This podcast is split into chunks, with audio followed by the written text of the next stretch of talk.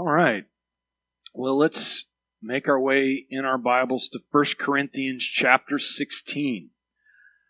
So 1 Corinthians 16 is where we're going to find ourselves as we prayerfully look to wrap up this letter of 1 Corinthians that we started back in February. So we're going to continue our journey uh, there.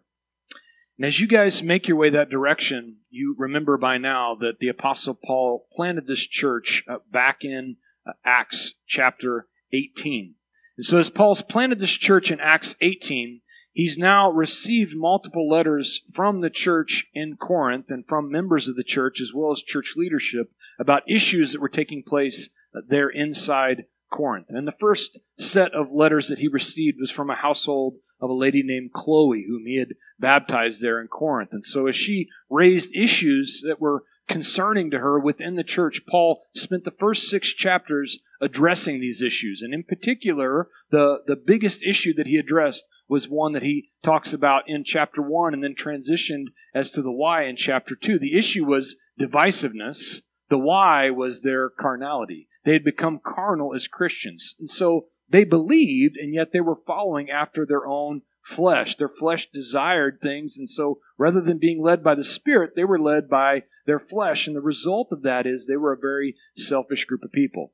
Now, as we arrived in chapter 7, and now we're going to make our way to this final chapter, we see Paul addressing issues that were raised by church leadership concerning things like marriage and divorce and slavery and Christian liberties and church conduct and all these different things that Paul talks about, leading him to discuss spiritual giftings. And then finally in chapter 15, the resurrection of the dead. And so we spent two weeks talking about this chapter 15, where Paul really takes us to this point where we realize that our entire faith, everything we believe in, all the hope, all the trust that we uh, place in Christ, it's all invalid if he's not raised from the dead that all of this is hinging upon the resurrection of Jesus Christ. The proof that the payment was accepted was the resurrection. And so we see Paul uh, bringing us to this pinnacle, and now he's going to wrap things up. And one, one commentator, as I was reading this week about chapter 16, he said that as we uh, rise to the height of uh, this spiritual state in chapter 15,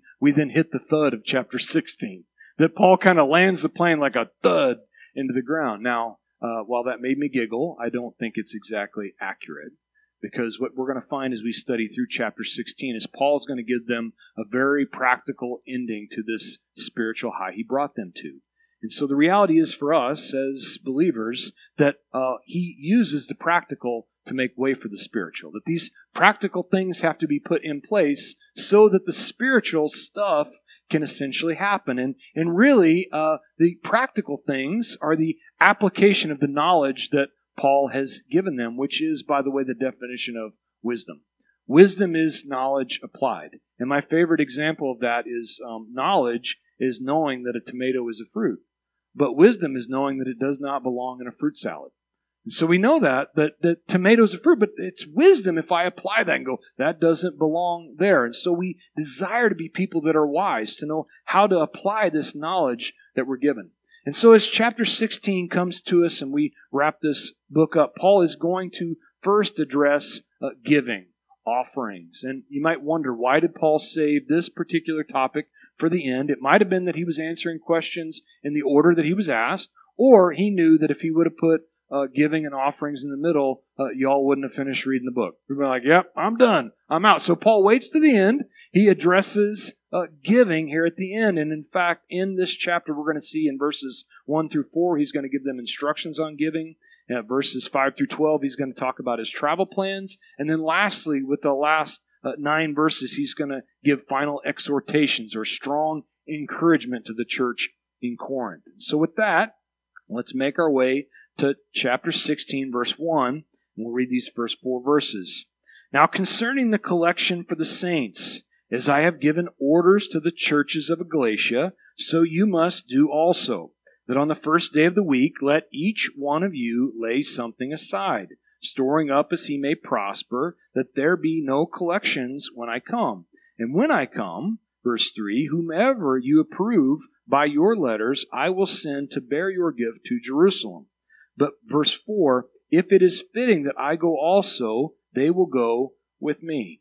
And so, what Paul is talking about here is collecting an offering. And to put this in its proper context, the offering is to go to the church in Jerusalem in this spot. And the reason for that is at this current time, there's a great famine in the greater Judean area. And so, all around the area surrounding Jerusalem, there's a famine in the land. And so, the church in Jerusalem is struggling mightily. But it's not struggling in Corinth or in Galatia, all these regions. They're doing quite well. They're prospering. And so, what Paul's encouraging them to do is that out of your abundance, I'm going to have you on the first day of the week. Why the first day of the week? Well, that was Sunday, of course, and that was the day they met for church. And so he's saying, Look, I want you to pass the plate for the church in uh, Jerusalem. And so he's giving them this instruction on taking up a special offering for the church in Jerusalem that Paul and perhaps someone from the church in Corinth will deliver to James and the other church leaders uh, back at the founding church in Jerusalem. Now, all this brings up the topic of tithing and offerings. And the good news um, is if you come here, that we don't talk about giving or any particular topic unless it comes up in Scripture. And so here we've got an opportunity to address this and have greater understanding. But if this makes you uncomfortable, you really should have read ahead. There you go. That's on you. Now, you don't have to worry about this again until the topic comes up again in Scripture. So now there you've had your warning. You know when it's coming. But to give us a proper understanding, it's good to know that in the Mosaic Law, there are uh, listed there uh, requirements or prescriptions for, first of all, something called tithing. And the word to tithe just means to give a tenth. And so throughout the law of Moses, you see requirements given by God to the nation of Israel for them to come and bring a tenth of their grain, a tenth of their flock. Uh, they were to give a tithe of essentially their income. Now, outside of that, there are other mentions of the word offerings. These are considered free will offerings. And so, if the Spirit moved upon them and they felt like just giving to the Lord a peace offering that they would actually share with Him, they had that opportunity to come to the tabernacle or the temple and to give a free will offering. And so, in the Mosaic Law, you have both tithing and uh, offering both combined together. And if you look at it just percentage wise, at the low end it was 10% of their income. And if you add in all the offerings, it could be as much as 30% of their income might be given to the church or to the tabernacle as it was in the Mosaic Law. Now, breathe deep. exhale. He just said 30%. Okay. It's good to remember that we, as New Testament believers, no longer live under the law. So we are now free to live in Christ, which leads many to say, look, I'm not living under the law, so therefore all these things in the law, they no longer apply to me as a mandate, in which case they would be correct. At no point in time in the New Testament is giving mandated. However, however, there's always a however. If you go with me to Matthew chapter 6, verse 2, Jesus here in the Sermon on the Mount, speaking of giving, he says, therefore, when you do a charitable deed, do not sound a trumpet before you as the hypocrites do in the synagogues and in the streets, that, that they may glory from men. Assuredly, I say to you, they have their reward. And so Jesus is talking about those hypocrites who would go to the area where they would give at the temple, and they had these big things that looked like brass trumpets almost that they would place the offering into. And so as they would put the offering in, they would throw it at that thing. I mean, make it rain down in there so that people would hear the jingle jangle and go, wow, listen to how much they gave. Jesus is saying to them, don't do it like that because those people just got their reward. They wanted to be recognized. They were. There's not going to be an additional reward for them. But I bring that verse up because uh, notice with me here at the beginning, he says, uh, not if you do a charitable deed, but when you do a charitable deed. And so the giving a piece of this is actually implied. He's assuming to the reader that we are giving. So he continues, if we go to Matthew chapter 23, he's addressing now in this section, again, these Pharisees that want to come up and criticize him. And in Matthew 23 23, he says this uh, Woe to you. By the way, if he says woe to you, it's not like a hold on, stop, look out. Uh, this is bad news. W O E. This is woe, look out, not good for you. Scribes, Pharisees, hypocrites. For you pay tithe of mint and anise and cumin, and have neglected the weightier matters of the law justice and mercy and faith. These you ought to have done without leaving the others undone. Blind guides who strain out a gnat and swallow a camel. That doesn't sound great. So here he's addressing these Pharisees or hypocrites who wanted to be so exact with their giving that they would literally take their spices from the spice cabinet and measure it out to make sure they didn't give God too much. Don't want to give him too much, but don't want to give him too little and be in trouble either. And what Jesus is saying is, you completely missed the point because you spent so much time measuring these things out that you forgot about uh, justice and mercy and faith. You've left out the most important things. He doesn't give them a free pass not to do these things. He just makes the comment that these matters are weightier in the law, that you actually care for people. Because the problem with all this is not how much they give, it's actually their heart position. If you were to go with me, I didn't put this in the notes, but you guys will remember the story from Sunday school, the, the giving of the widow's mites from Mark chapter 12, where the widow gave her last two mites out of her lack. She actually gave more than what she would seemingly have to give. And in Mark chapter 12, verse 41, Jesus sat opposite the treasury. So he's sitting in this area where people would give at the temple in Jerusalem and saw how the people put money into the treasury, and many who were rich put in much. And so Jesus, before the widow were to give her amount, he's sitting there. But did you catch here in uh, chapter 12, verse 41 of Mark, what he was doing? He saw how the people put the money in. He wasn't sitting there to look at how much they gave, he was watching how they went about it. That was the most important piece. By the way, this is the most important piece to God. It's not how much, it's a matter of our heart position. How do we give? Why? Well, Mark or Matthew chapter 6, I'm going to go back there verse 21. Jesus makes it very clear. He says, "For where your treasure is, there your heart will be also." What he knows about us is that our heart is directly connected to our wallet. It's connected to the pocketbook. And so what we spend our money on, those are the things that we care an awful lot about. And Jesus wants us to be in love with him, to have a relationship with him. And so it's not about the dollar amount, it's about a heart issue, a heart position, a connection with him. So if we continue, what does God have to say about tithes then? Back to the Old Testament in Malachi chapter 3, Here's what the Lord is going to speak through the pen of Malachi to a group of people who had struggled to give to the Lord. In fact, they just quit doing it altogether. Uh, Malachi chapter 3, verse 8. Will a man rob God? Yet you have robbed me. But you say, In what way have we robbed you?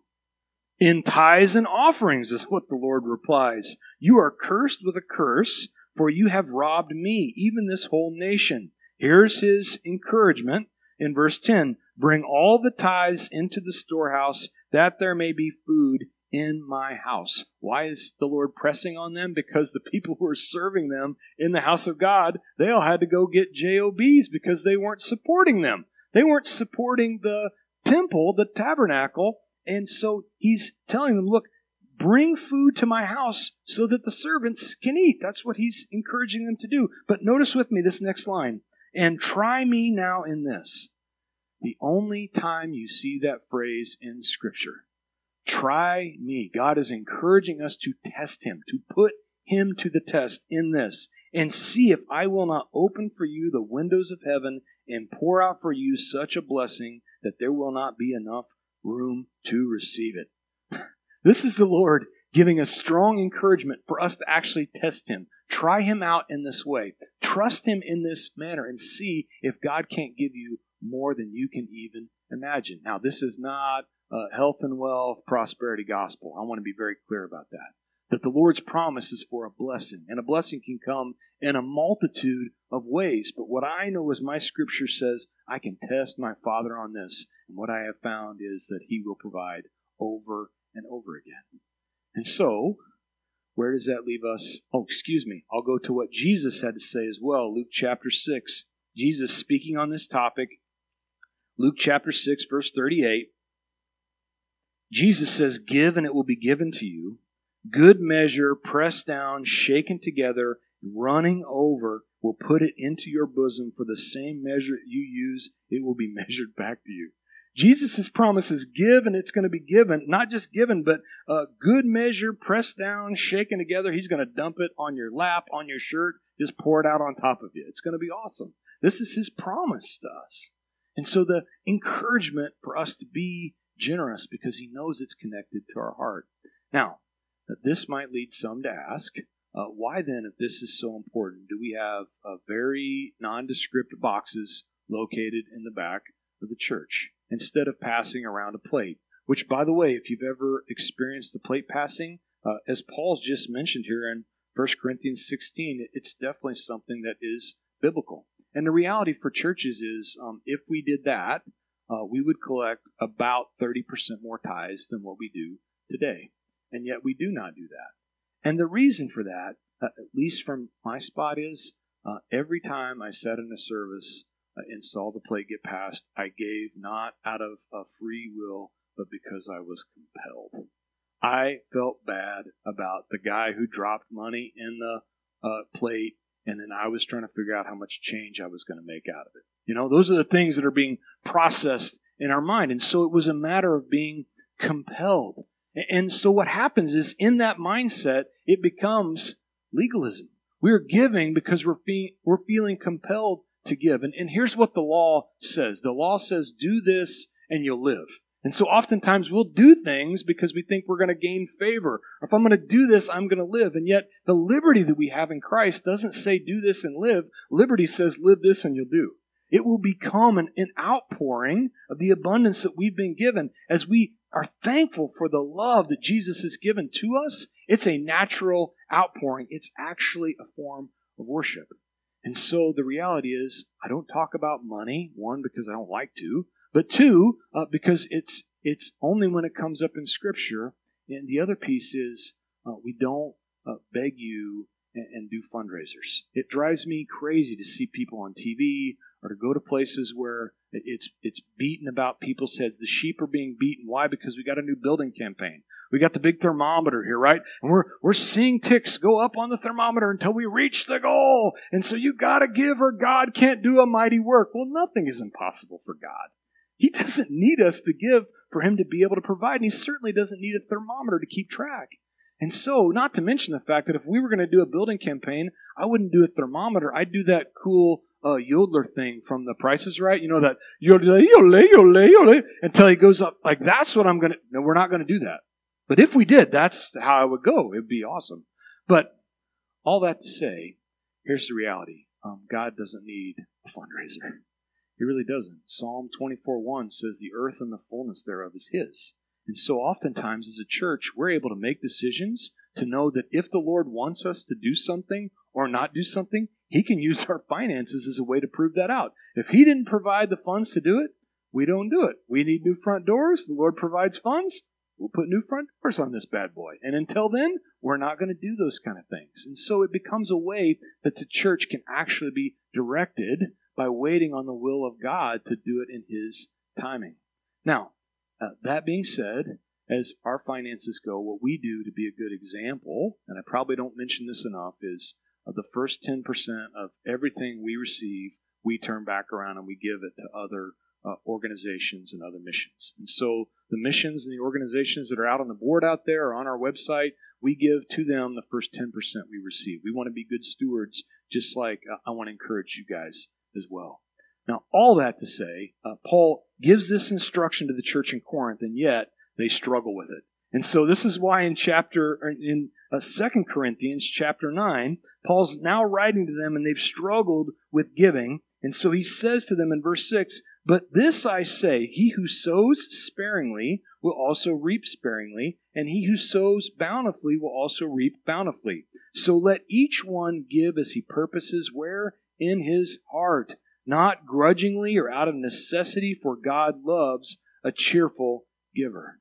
And so, what he's encouraging the church in Corinth is that as you give, God is concerned about your heart position, and so he wants you to give from a cheerful heart. The word in the Greek is actually the word hilarious. So what God wants us to do is as we go to put money in the box or as we go to the website and we hit the give button, wherever you decide to give from, He wants us to be able, at least in our heart, to do the old uh, Ric Flair WCW days.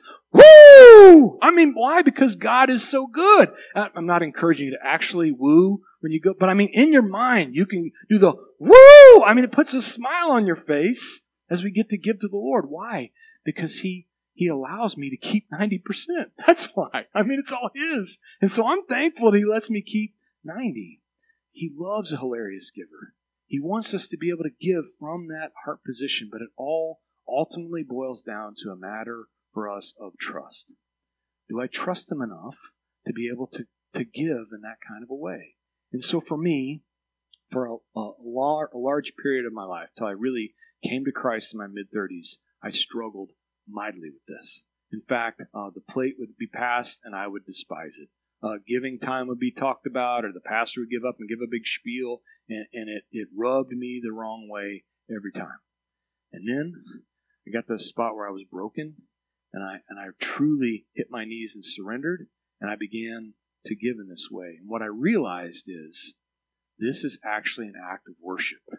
This is a form of very personal, very enjoyable worship for me. And so I can bring this up to you and encourage you in this way because this is one of the most intimate forms of worship that I have with my Heavenly Father. And as we were in Farmington and, and I'm finally now worshiping Him in this way, I own my own small business. And what I didn't realize is sometimes when you own your own business, um, you get a paycheck, and sometimes you do not get a paycheck. And so as I'm coming to Him and I'm able to, to finally worship in this way, and it's joyful for me to give, uh, we hit a, a, hard patch of several months in our business where uh, there was no paycheck. And I don't know if any of you are math geniuses or not, but um, 10% of zero is zero. There was no way that I could even write a check because we didn't have anything coming in.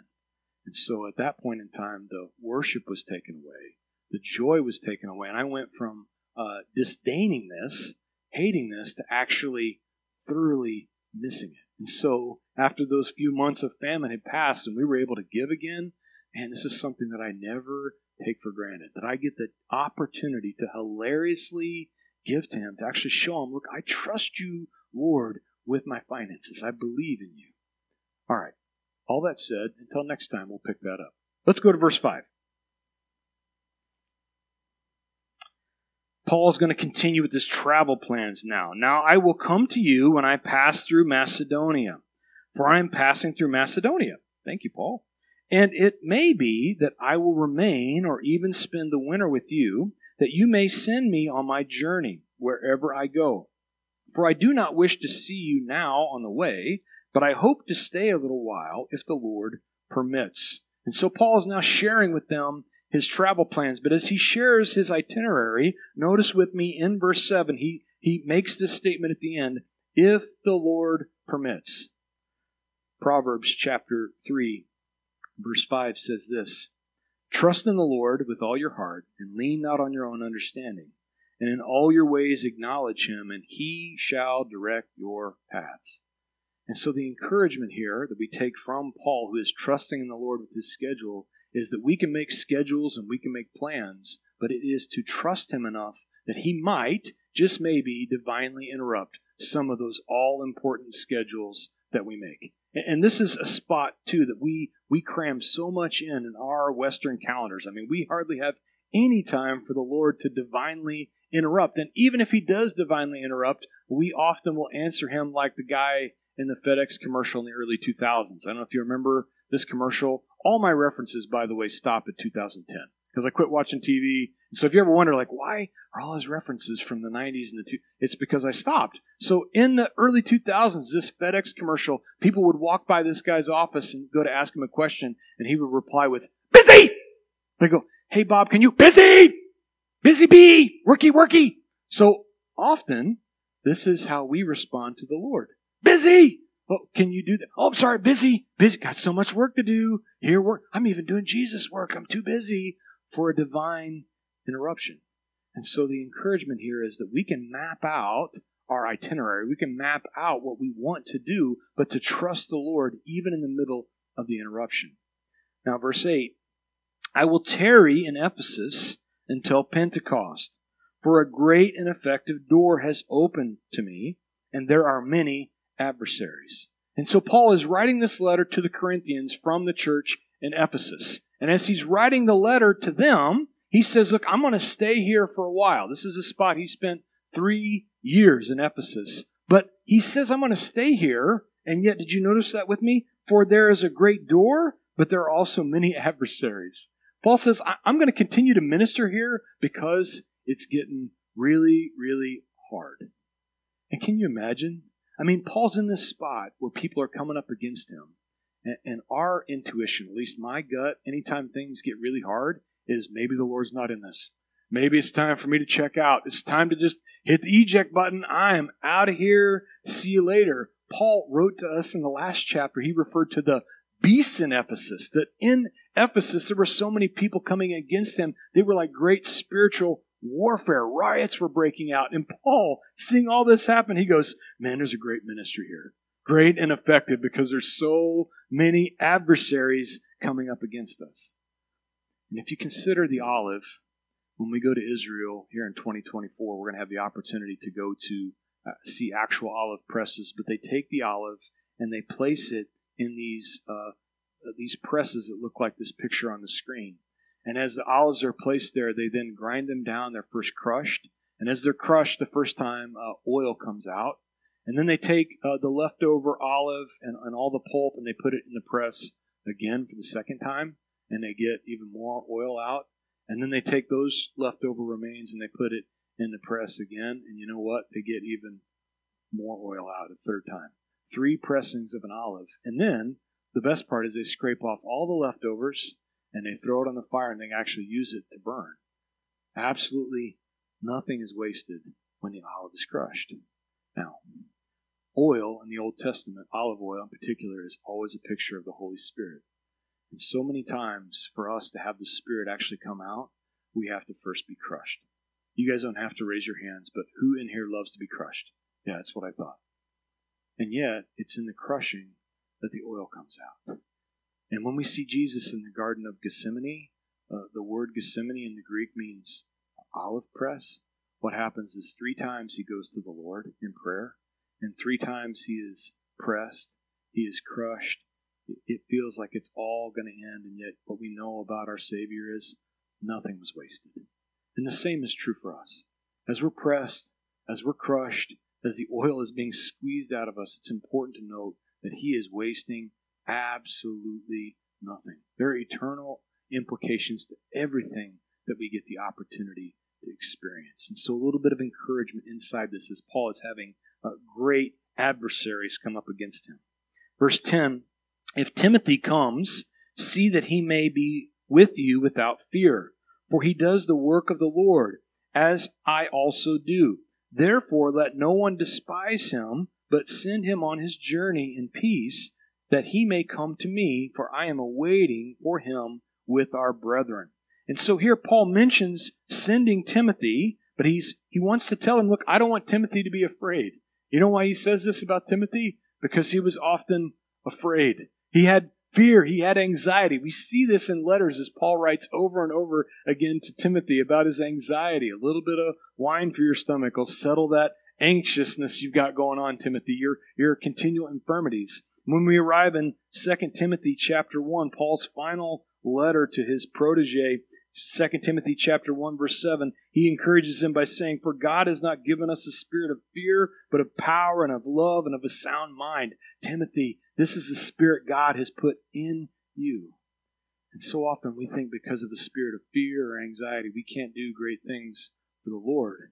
And yet, if you read a little more into Timothy's story in second, excuse me, in Philippians chapter two, as Paul is writing to the Philippian church about Timothy, he says, "I trust in the Lord Jesus to send Timothy to you shortly, that I also may be encouraged when I know your state." But skip down to verse twenty-two.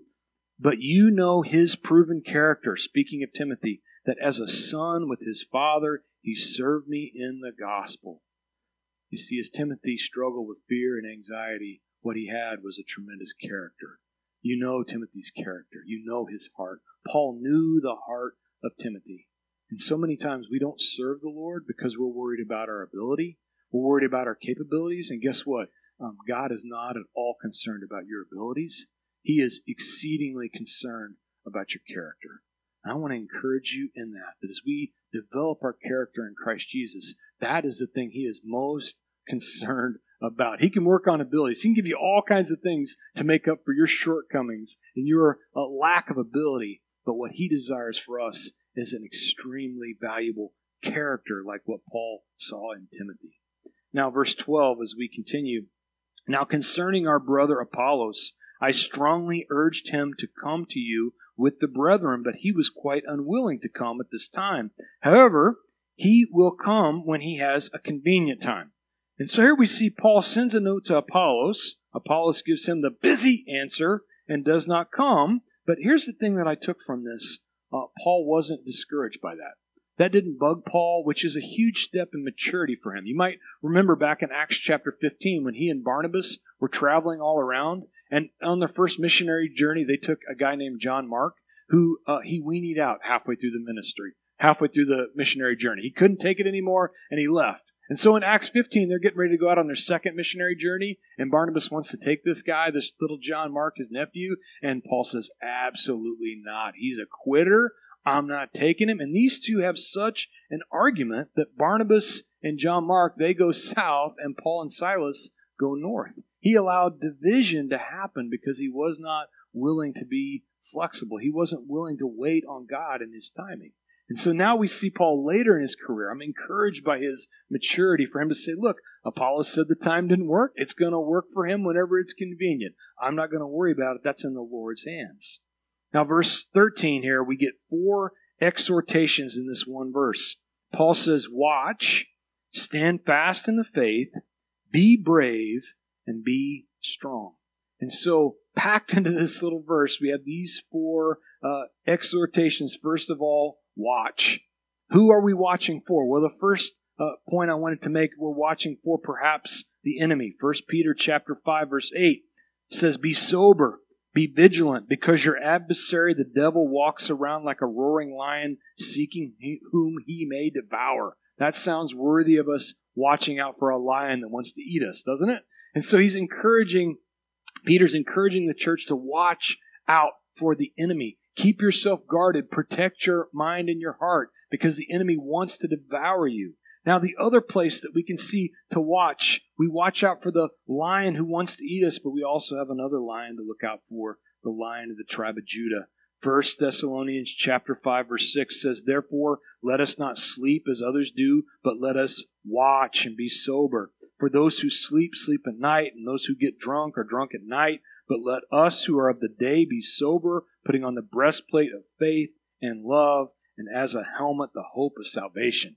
And so, as we protect our minds and our hearts from the enemy who wants to devour us, we're also encouraged to watch out for the lion of the tribe of Judah who's not going to leave us here in this spot. He's going to come back for us, he's going to rescue us. And so, we're encouraged to be on the lookout for him. Now, the second exhortation he gives is stand fast in the faith. And so they're encouraged to watch and then they're encouraged to stand fast. We've got this beautiful tree over here on the corner of the property. I believe it's an oak tree. Hopefully it is, because if not, my example's ruined. So those of you who love trees, if that's not an oak tree, pretend like it is. This beautiful tree over here on the corner, but it started as a as a seed. It just started as a as a small seed that when it went into the ground, it absolutely refused to give up. It refused to give up ground. And so the result is this, this beautiful oak. And so too, Paul's encouraging them to do not give up ground, to stand fast. What he writes to the church in Ephesus in Ephesians chapter 3, verse 17, that Christ may dwell in your hearts through faith, that you may be rooted and grounded in love. That we're to be rooted and grounded in Christ Jesus, to stand fast in this spot. And as you come into contact with people who have been super successful, or you watch documentaries, I'm amazed as I see these stories, whether it's a professional athlete or whether it's a professional a business person who's been super successful. All these stories have one common thing, and that is when things got hard, they still finished the work. They finished the work. Finishing was actually the key. It didn't mean there weren't bumps in the road, they didn't skid and slide around, but they finished the work.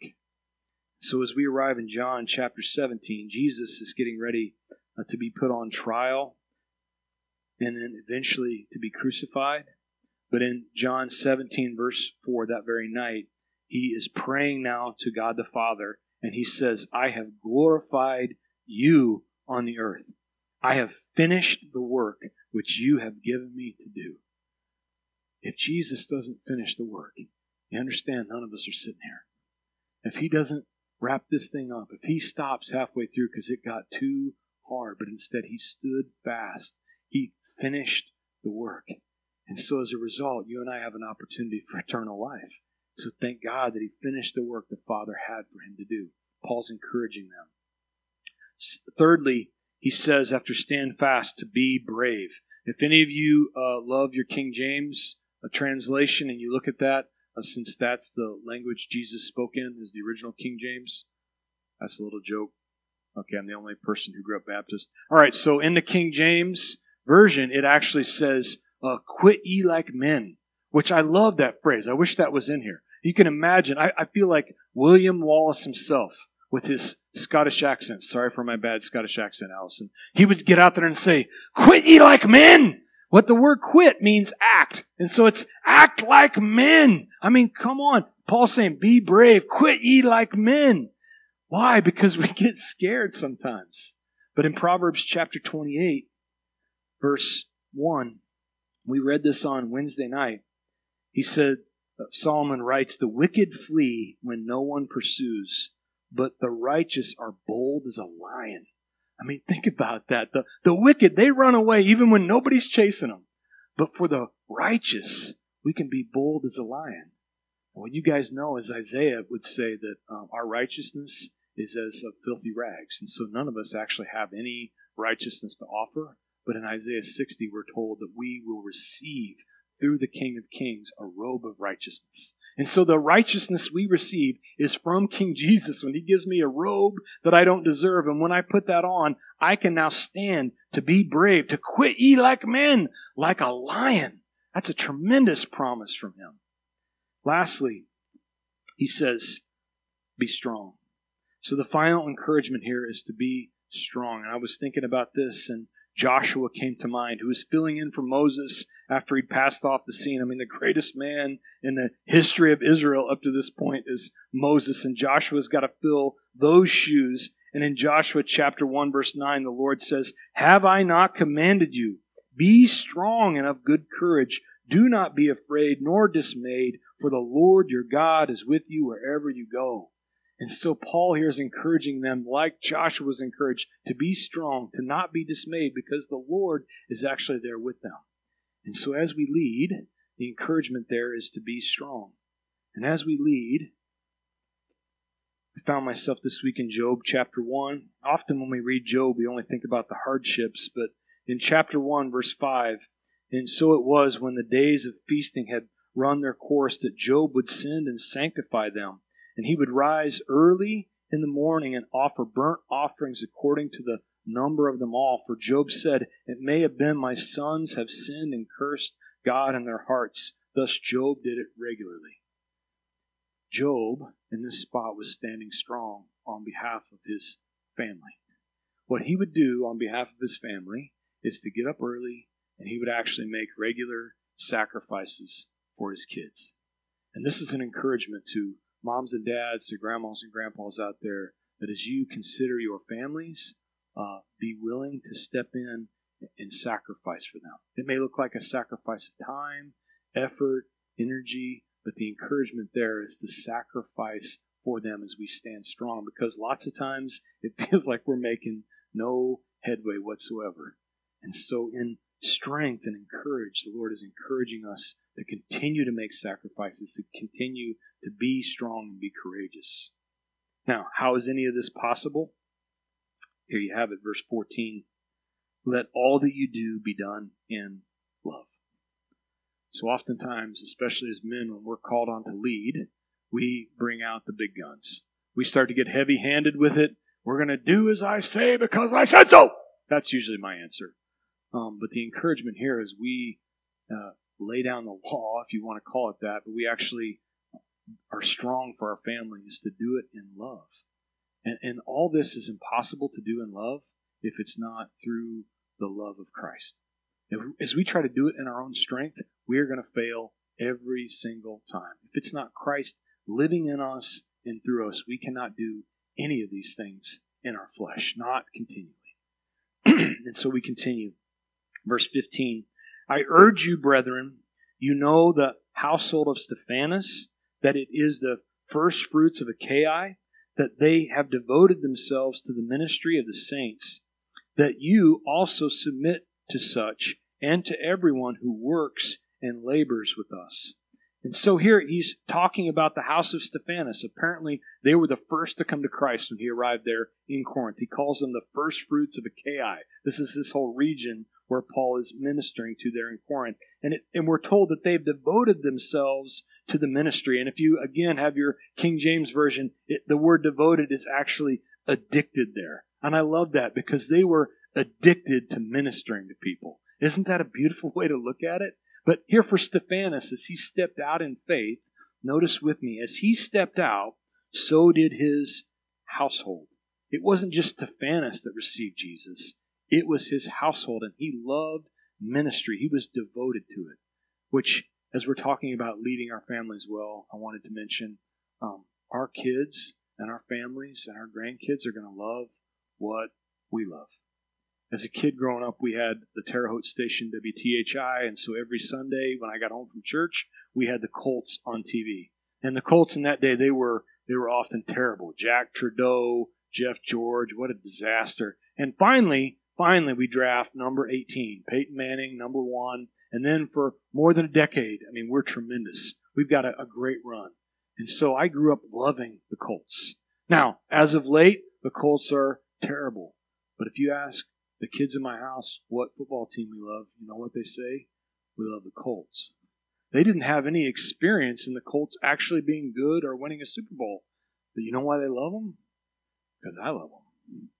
And so reminds me when they do things or they act out in certain ways, what what do I actually love in my household? What am I giving them to, to love? Because they're going to love the things that we love, you understand? They're gonna they're gonna be passionate about the things that we're passionate about. And so as we devote ourselves to Jesus, as we love him, as we go hard for him, so too the promise is here will our families and our households. Now verse 17, I am glad about the coming of Stephanas and Fortunatus and Achaicus, for what was lacking on your part they supplied. And for they refreshed my spirit and yours, therefore acknowledge such men. Uh, the churches of Asia greet you. Aquila and Priscilla greet you heartily in the Lord with the church that is in their house. And so the Apostle Paul, you might remember as a career, he was a tent maker. He, he made tents for a living. And so when he arrived in Corinth, he built tents, and he was in contact with other tent builders, including Aquila and Priscilla, who apparently came to know Jesus as their Savior, and then they packed up and they moved with Paul to Ephesus. They're with him now, and later we'll see they go with him to Rome. They actually plant a church in Rome. And so, what I love about this is Aquila and Priscilla, who are rooted in that community, they were willing to be flexible as the Lord led. And Pastor Chuck would always say, uh, Blessed are the flexible, for they shall not be broken. So it's an encouragement here for us to be flexible as the Lord leads. Now, Paul in verse 20 says, All the brethren greet you. Greet one another with a holy kiss. And I feel like culturally the holy kiss has maybe taken a hiatus from where we're at in this Western culture. Not a lot of holy kissing. So I'm going to encourage you for the holy handshake or the holy side hug, or if you're more comfortable, the holy front on hug. But either way, uh, he is encouraging them to greet one another. And this, by the way, is the same Apostle Paul who, for 16 chapters, has been sharing really, really hard things with them. But he's sharing hard things with them, and yet what he's saying is, But I love you. These, these things that he's sharing, he's saying, I, I love you guys. And this place that he's sharing with them in, the, the church at large, the ecclesia, this should be a spot where we can share hard truths, where we can share things that need to be said, we can talk about things honestly and openly. But we can only do that if we're in a relationship to the point where we can exchange a holy kiss or, again, holy handshake, holy hug. We don't have to be smoochy smoochy. The idea is coming into relationship with one another. That's the point where hard things can be shared. Now, verse 21 the salutation, this salutation with my own hand, Paul's. And so, oftentimes, as we read letters from Paul, he will have someone else transcribing his words. But in this spot, this was so uh, personal to him. Even though he struggled with eyesight and his handwriting was likely bad, he wanted them to know, I wrote this. And so in big letters, he's signing Paul so they knew where it came from. Verse 22 If anyone does not love uh, the Lord Jesus Christ, let him be accursed. O Lord, come. And so here in this spot, Paul gives a little uh, play on words, but he says, If anyone does not love the Lord, let him be accursed. Let him be anathema. That seems pretty harsh when you consider it. But when you think about what Paul's communicating, in light of this entire letter where he's sharing the very love of Christ, the, the Jesus who allowed himself to be nailed on the cross and then raised from the dead, to not turn to him, what you're essentially doing is you're cursing yourself. That's if we turn to John chapter 3, we get to chapter 3 and of course John 3:16 we remember from Sunday school that for God so loved the world that he gave his only begotten son that whosoever believes in him should not perish but have everlasting life. But we often don't continue in verse 17 for God did not send his son into the world to condemn the world but that the world through him might be saved that he who believes in him is not condemned but he who does not believe is condemned already because he has not believed in the name of the only begotten Son of God. And this is the condemnation that the light has come into the world, and the men love darkness rather than light, because their deeds were evil. And so, for the world at large, when Paul says, if you do not believe in the Lord Jesus, be condemned, it's the reality is they condemned themselves. Because men and women loved darkness. And so the condemnation doesn't come from Jesus. We took care of that on our own. God never intentionally wants to send anyone to hell. He has given us more and more opportunities to receive Him, but because He's a gentleman, He wants us to make a decision for ourselves. And so Paul says, if you don't believe, then you're already accursed. And the reality is, if we don't call on the name of Jesus, I'd ask you this if you don't call on Jesus' name, whose name are you going to call on when things get difficult? What are you going to call on? You? I mean, that's who I'm most likely to call on, and I'm the least reliable person I know. I know me through and through. I know I can't be trusted. And so, who in the world are you going to call on if not calling upon the name of the Lord? But for us as believers, as we know we can call upon the name of the Lord, O Lord, come. The word is Maranatha. As we call out Maranatha, O Lord, come. Here's the promise. Hebrews chapter 4, verse 16 says, Because he has torn the veil, we now have full access to the throne of God. I mean, imagine that. Because of the work Jesus did, you and I can go boldly into our Father's throne room and crawl up on his lap and say, Dad, this is what's going on. This is what I need help with. Please, oh Lord, come in this situation. And so a beautiful promise for those who believe. Now, as we wrap up, verse 23 The grace of our Lord Jesus Christ be with you. My love be with you and be with you all in Christ Jesus. Amen. And so, as Paul concludes his letter, he says, I love you guys. I really love you. And no doubt there's some that are reading this that go, Paul, if you loved us so much, why'd you point out all our flaws? Why did you spend 16 chapters pointing out all the things that were jacked up in our relationships and with our Lord and with each other? And the reality is, Paul spent all this time in this letter because he loved them. But to not share hard things with them, it would have actually been easier for the Apostle Paul to do that. It would have been way easier for him to just go, You guys are good, we're good, everybody's good. But it's way harder to address the difficult things. Proverbs chapter 27 says this, verse 5 Open rebuke is better than love carefully concealed that it is a good thing to have an open rebuke. It's better than love that just wants to run away and hide. And so Paul's saying, Look, I love you, enough that even if this hurts, even if you're offended, I'm going to take my chances with you because I love you so darn much. Proverbs 26 verse 27 verse 6 says, Faithful are the wounds of a friend, but the kisses of an enemy are deceitful. Faithful are the wounds of a friend. A faithful friend would tell you something hard, even when they know you might push back on them a little bit. Now, as Paul is saying these hard things, remember he's saying, I'm also coming to you. I'm going to spend time with you. Why is he stating that? Because if we're going to tell somebody something hard, we also must be willing to be involved. And that's usually where the rubber meets the road. We don't want to say something hard because we're worried how they're going to receive it. And we're also worried I might have to get dirty in the middle of this situation. Last place in Scripture for this morning, I promise. John chapter 13. Jesus, there on the final evening he spent with the disciples. In verse 4, he rose up from supper and he laid aside his garments. And he took a towel and girded himself. And after that, he poured water into a basin and began to wash the disciples' feet and wipe them with the towel in which he was girded. It's one of his last acts that he would do with all the disciples gathered as he washed their feet. Nobody probably shared more hard things with those guys than Jesus. He gave them all kind of hard stuff. He challenged them in all sorts of ways. And yet he could do that because he was willing to wash their feet. He was willing to really get down and get his hands dirty. Warren Wiersbe famously said The truth without love is brutality, but love without truth is hypocrisy. And so many times we fall in one camp or the other when it comes to sharing hard things. That on the one side, we want to just be lovey, lovey, lovey, lovey, lovey, lovey, lovey, I love you. But we never want to say anything hard.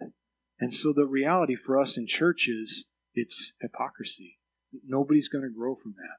But the other side of things is we go all truth and we go great guns. I mean, we go right down the middle and this is the truth. Accept it or burn in hell. And you know what? That's brutality. And for the people hearing it, it feels brutal.